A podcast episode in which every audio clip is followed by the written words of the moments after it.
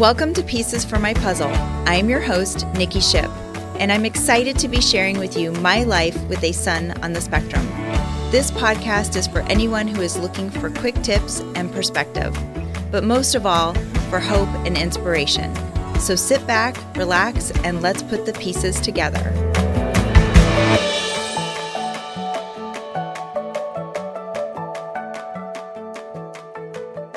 Welcome back to another episode of Pieces for My Puzzle. I'm your host, Nikki. Thanks so much for joining us today. I am actually really excited because today on the show I have my very good friend, Katie Barrie, with me on the show today. Welcome to the show. Hello, thank you for having me. Yeah, absolutely. Katie and I go way back, actually. We've known each other for years. And I wanted to bring Katie on the show to kind of talk a little bit more about just mom's perspective. You guys have been hearing me talk a lot about my experiences with Drayson, but I think it's so important that we we all kind of bring in our own experiences. And Katie has some great perspective on what she's uh, been through with her son, who's also on the spectrum. But not only does she have a son on the spectrum, she's also a mom. She's also the uh, an, a great entrepreneur. She, her, and her mother have a company called Cat and Timbo. So if you haven't checked out Cat and Timbo, please do, especially if you like vintage clothing, because I do. So uh, definitely want to check them out. But um, and she's also my friend. So I th- thought that this would be a really fun episode. We're actually going to break this up into two parts today. So today is just part one, where we're just going to jump right in and kind of talk a little bit of mom talk. So. So, Katie, tell, why don't you tell everyone listening today a little bit about yourself and um, maybe just a little bit about um, your son, and when Ronan was, um, excuse me, Gregor. Okay, just so you know, folks, she's got two boys, and I always mix up their names. Everybody. Does. Ronan, I know. I'm like, oh my goodness. So Ronan is the same age as Drayson. Yeah. Gregor is a year uh, younger. Uh, they're 21 months apart. Okay. One grade younger in school. Uh, one grade younger mm-hmm. in school. So Gregor, her youngest son, was was diagnosed. Um, how many? 2018. Okay. So about Ki- uh, mid kindergarten. Okay. Yep. So about four four years ago. Yep. Okay, four yep. years ago was diagnosed um, uh, on the spectrum, mm-hmm. and so we've already, like I said, we've been friends for years. But anyway, so I apologize in advance if I mix up the boys' names because okay. that probably will happen. But anyway, so tell the show a little bit about when. Um, you know how you kind, how of began came to yeah how it began and yes how it all came to be um well, first of all, I just I have to say that we literally would not be where we are if it wasn't for you and your support and your resources. And we were talking yesterday, and I just said how I feel like how our, the role that our friendship has played in this is a really big deal because you don't always realize why people come into your lives at a certain time and you may not think anything of it but then all of a sudden it clicks and i know that you were meant to be in our lives at that time when i thought i was going to lose it yeah. so um, when gregor was about three uh, I was kind of making some new mom friends in that same that had kids similar age, and I'll never forget. I was at a play date at a girl's house. We were acquaintances, didn't know each other well at all, and uh, her son was on the spectrum. I didn't know this though. One of her other children, and she was watching Gregor and her son play, and she says.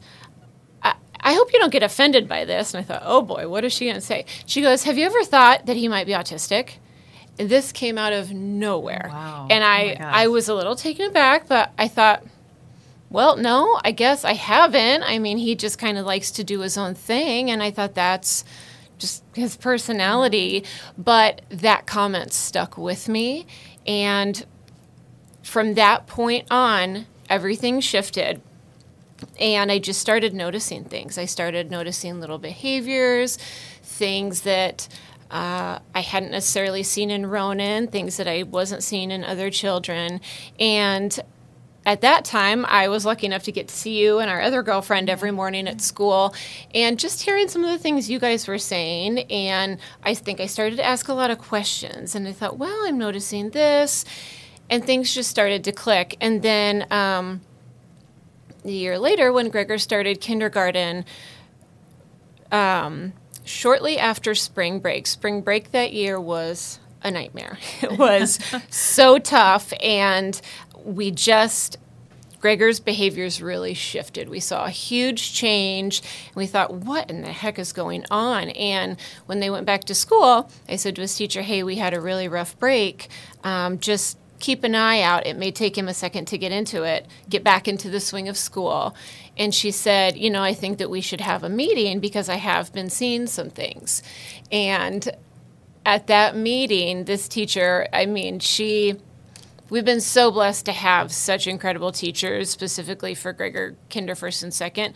But this kindergarten teacher had the bravery to say to me, "Listen, I think you need to have him tested," um, and that just started the conversation from there.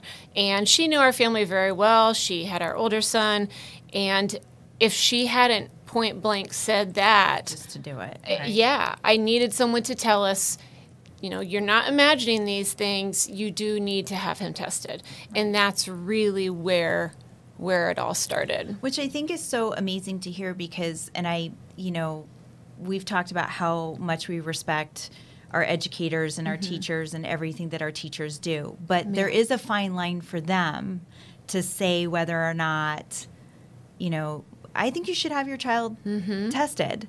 Um, and I and I do think in in so many people that I've talked to over the years that there is there is a hesitation on the educator side mm-hmm. to even say that to a Absolutely. parent because you know they don't want the parent to become upset mm-hmm. or they're worried that that's you know that there's some sort of backlash happening so yeah.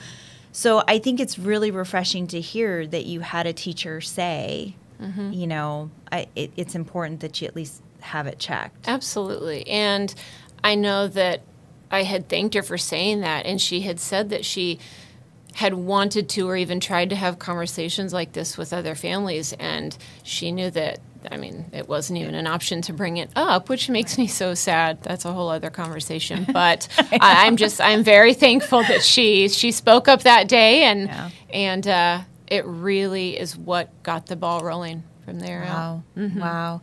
So, what was your initial reaction? And, and maybe you can tell us a little bit about your reaction and your husband's reaction. Like, you kind of knew that this was happening, mm-hmm. but then now, you know, fast forward and the diagnosis is here. So, mm-hmm. so how, what was the initial reaction? Well, um, before we even had a diagnosis yet, even suggesting that we have him tested was quite a mountain to climb. Um, and I know we had talked about right. this. It's it's pretty common, but I I started to have the conversation with my husband.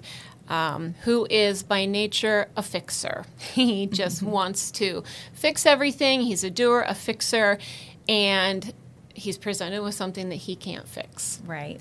And at first, I think he thought I, I was crazy, and there's nothing wrong with him. They want to just label him all these things, and it obviously was not that. That was just a defense mechanism for him. But I, if, if this was going to happen, it was going to be up to me to make it happen. And so, did some research and found a place uh, to get him tested, and we made the appointment. And my husband was still very, very apprehensive. He wasn't happy about it. Right. He was really wrestling with how to feel. Um, my perspective was, all right, like this train is in the station ready to go. Either you're coming with me or you're not. Right. And this is what we're doing, full steam ahead. And I almost didn't really have time to process how I thought about it because I thought, okay, we got to get this figured out and what's the next steps. Whereas he was kind of like, okay, let's look into this. But then, no, this isn't reality. There's nothing wrong. Right. He, you know, it just so it you kind of went into mom mode. Yep. What I do we need to do? Went into action mode, and okay. he he wasn't really sure. He would be very defensive about it at times, and then other times be talking through so- solutions with me, right. and then be mad about it, Get angry and, about it. Right. Yeah. So it w- we were pretty much on polar opposite ends of the spectrum. No pun intended. no pun intended. so and so now as this starts progressing the diagnosis comes through mm-hmm. and and you feel maybe some sense of relief i'm guessing because mm-hmm. you have an answer kind of as to why these behaviors and things are happening yes and so how does that affect your husband So once we had that diagnosis, so this was the summer after kindergarten, uh, we were able to get him tested, had the diagnosis, um, really had a lot of respect for the doctor, really trusted her. She was just a wealth of information. Um, I was still like, okay, we have what we need now. What do I need to do to take action? And you and I had so Yeah. many conversations about what to do So many next. conversations. Yeah. He um, was still in a lot of denial about it, and I don't mean that in a bad way. I mean just you know you you have a child and you have all these hopes and dreams for what their life's going to look like, Right. and then to have that erased and guess what things might look a little different Yeah. can be a very hard pill to swallow and and not that I did not have a tough time with it but he really struggled with it Yeah, it was hard for it was hard for my husband too. It was Mm-hmm. hard for Pat. He was kind of in a daze almost. Yeah. I noticed, and just it was me. I felt like I was the one in the in command in the command seat, trying to delegate all these things that we needed to kind of, you know, go through. Yeah. and he was just kind of. I don't want to say coasting, but almost just a little bit like glazed over. Mm-hmm. Um, I think Pat was in shock for a little while, and like you said, all of those things that he thought he was going to be able to do, Right. and he was in in he's made comments about that before too. He's like, I can't just go out in the backyard and throw a football with my kid. Yeah. You know, and mm-hmm.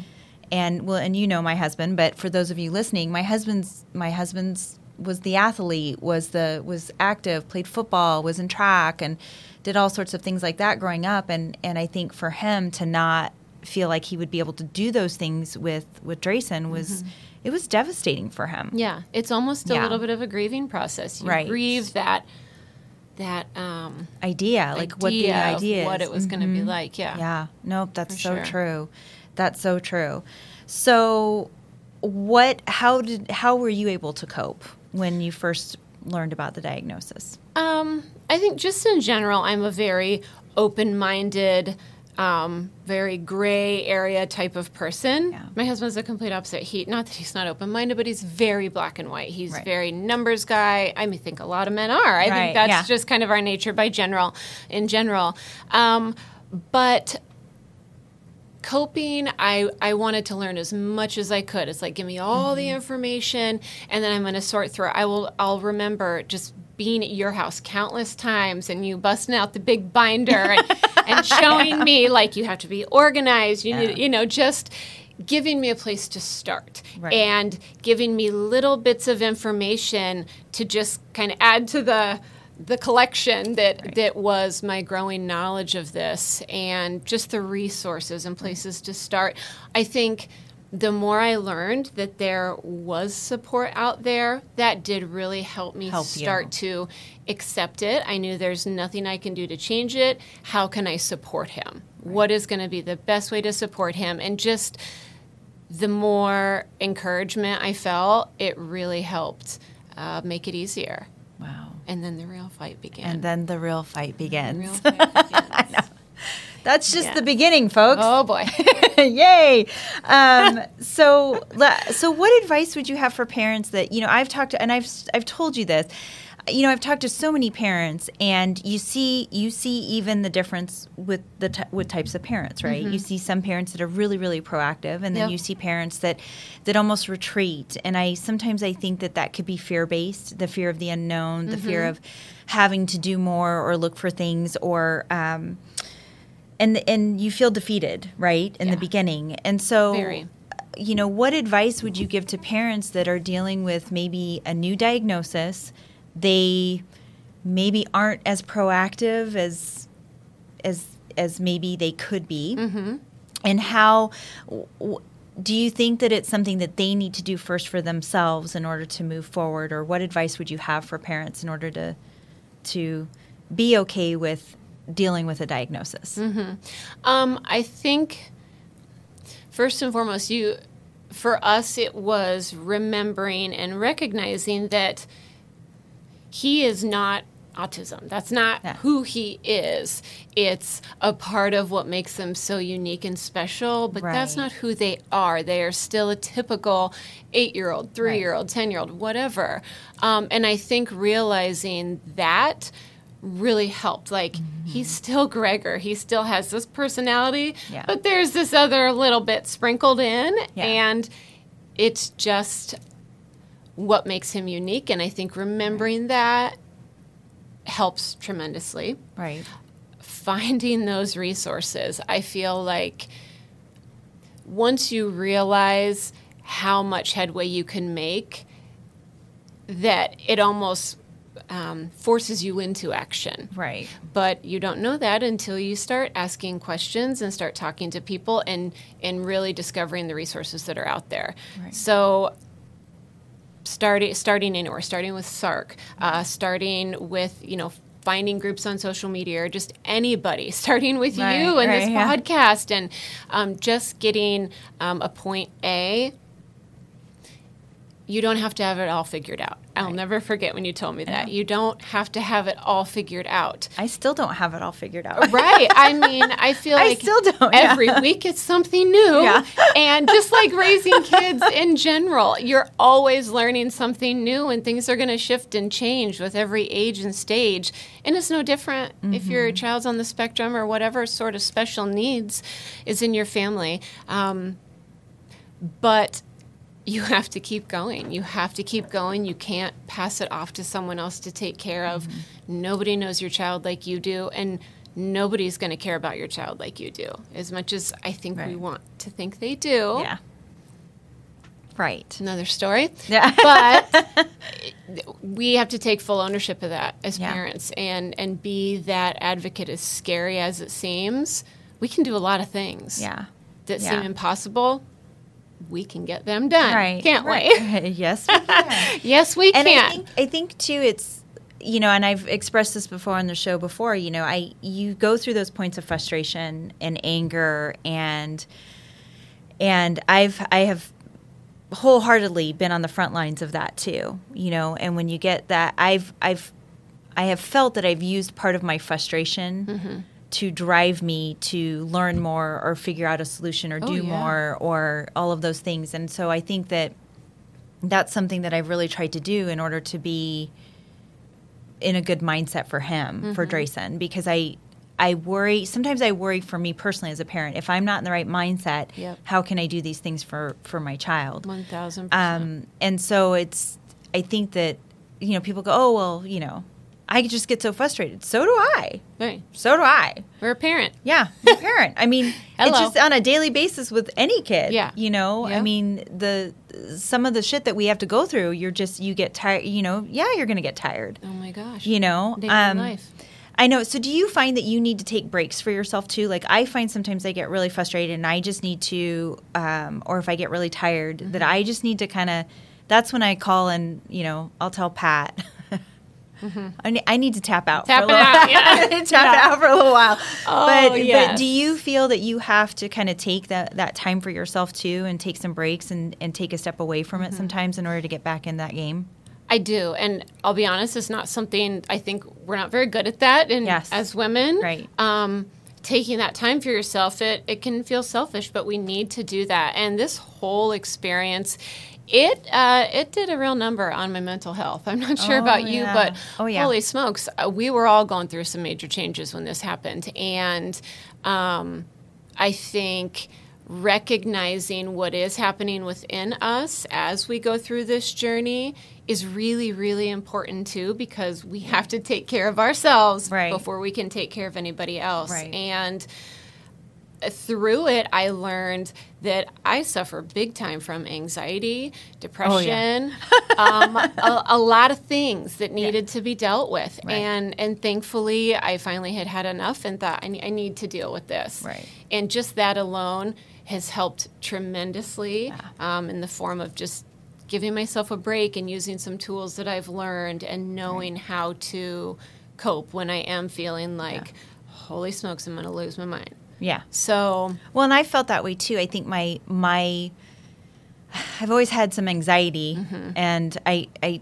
I joke I jokingly say this, but it really is true. It happened to me when I was in college and I was getting ready to take board exams when Mm-hmm. I was um, getting ready to become a dental hygienist. That's when the panic attack started. um, but you know, I think that that you don't realize that things that you deal with uh, as yourself as an individual all of these things become amplified. So yeah my anxiety was up my stress level was up um, you know th- i was worried about depression was i fall and there are times where i have felt myself slipping into that state of depression and realizing that i have to almost deal with it so that I can keep moving forward. And I, I've, I feel very lucky that I haven't let it debilitate me mm-hmm. because you hear stories about how it just becomes completely debilitating for Yep. people. You shut down. Right. So would you say like so would you say that it's so important that you you figure out how to take care of yourself first? One thousand percent. I'll never forget. Uh, I, I'm telling you, you played such a key role. You have no idea. She's making me sound good. That's Oh, why I mean, I tell everyone like you were such a godsend at that point in our life. I mean, and our friendship has grown since then, yeah. obviously. But I'll never forget um, when we started, you know, searching for an advocate and going through that whole journey, which will be coming. Um, I remember sitting on the floor of my closet, sobbing. And I called you because I, I mean, I thought, what are we going to do? What are we going to do? How are we going to fix this? How can I help him? And I felt like you were the only person on the face of the planet that would understand. And that at that point I thought, oh my God, like I am panicking. I'm having major anxiety. This is not okay. Yeah. I mean, it's one thing to be worried and concerned, but that moment is like in stuck in my mind. I, I mean, it's like I was having a mental breakdown. Yeah. I really was, and that was the hardest year of our life. Uh, it, in so many ways, it was hard on our marriage. It was hard being a parent to our other son. It was hard on me, just um, all the roles that we play as women. And it, like I said, it brought so much to the forefront as far as the help I needed for myself to make sure I was okay, and we can't push that aside. Right. We've we got to put our own oxygen mask on first, and and and that's what I did. I finally sought help and did what I needed to do to to make sure that I'm okay too, Yeah. so I can do my very best for both of the boys. Yeah. But that that was a major turning point, and we can't ignore times like that. No, and I think it's so and it's so wonderful that you made that into such a teachable moment for mm-hmm. yourself. You know, Oh, yeah. I you know, I think as individuals when we're learning and constantly growing and evolving in our own way that that's that's the beauty of life in my opinion. You know, I don't ever want to just stay where I'm at. right. I Mm-hmm. Want to constantly Keep be growing yeah and going. Absolutely. and ha- and gain that understanding and I understand that I I remember I remember that conversation so vividly as well and I remember even feeling you know knowing that I knew how that felt and what you were Mm-hmm. going through it was like you know I felt that heartbreak and it was almost like I started to feel that heartbreak for you but I felt it because I've I wholeheartedly because I know what that feels Yep. like Yeah. absolutely And I knew that you had been through the fight that we were entering into. Yeah. And if anybody was going to help us through it, it was going to be you, at least to point us in the right direction. And and we absolutely did get there. But uh, I mean, it's it's sad, it's defeating, it's draining, it's all of the emotions. Right. And you're constantly just trying to tread water to, to keep up and Right. figure out what the next step is. And if Right. your spouse or whoever isn't on board, that adds a whole other layer. Right. Um, and it's it's a lot. It is a well, lot. and it's hard too when when you start talking to you know your your family and your friends and people around you that don't always understand autism Mm-hmm. either, and they're like, "Oh, well, just do this instead," or just you know, you know. I, my favorite is when they think that there's a behavior that's happening and they're trying to one over on us, you know, Mm-hmm. and I and people will say, "Oh, you know, oh boy, they got you so hooked," and I'm like, Mm-hmm. "That's no. not entirely the Not truth. what's going on here. yeah, Not necessarily. or they have you know? a very um, skewed thought or like cliche in their mind of what a child with autism looks like. Oh yeah. And you were the first one that said, you know, if you've met a child with autism, you've literally met one child with Yeah. autism because they are all so, So different, different. even though they may have similar things that Mm-hmm. they do, similar characteristics. It's just like people in general too. I Right, mean, right. We all have our own quirks. We all have our own, you know, little mm-hmm. things, and and everybody's so different. Why should this be any different right. as well? It's just, right. you know, just got a few extra things to add onto the That's list to right. take care of, I guess, while we're at it. But, but uh, well, I um, I appreciate you being so transparent and answering those questions and and letting our listeners know that you know Always. this is not a you are alone situation. There's oh so gosh. many things out there, but.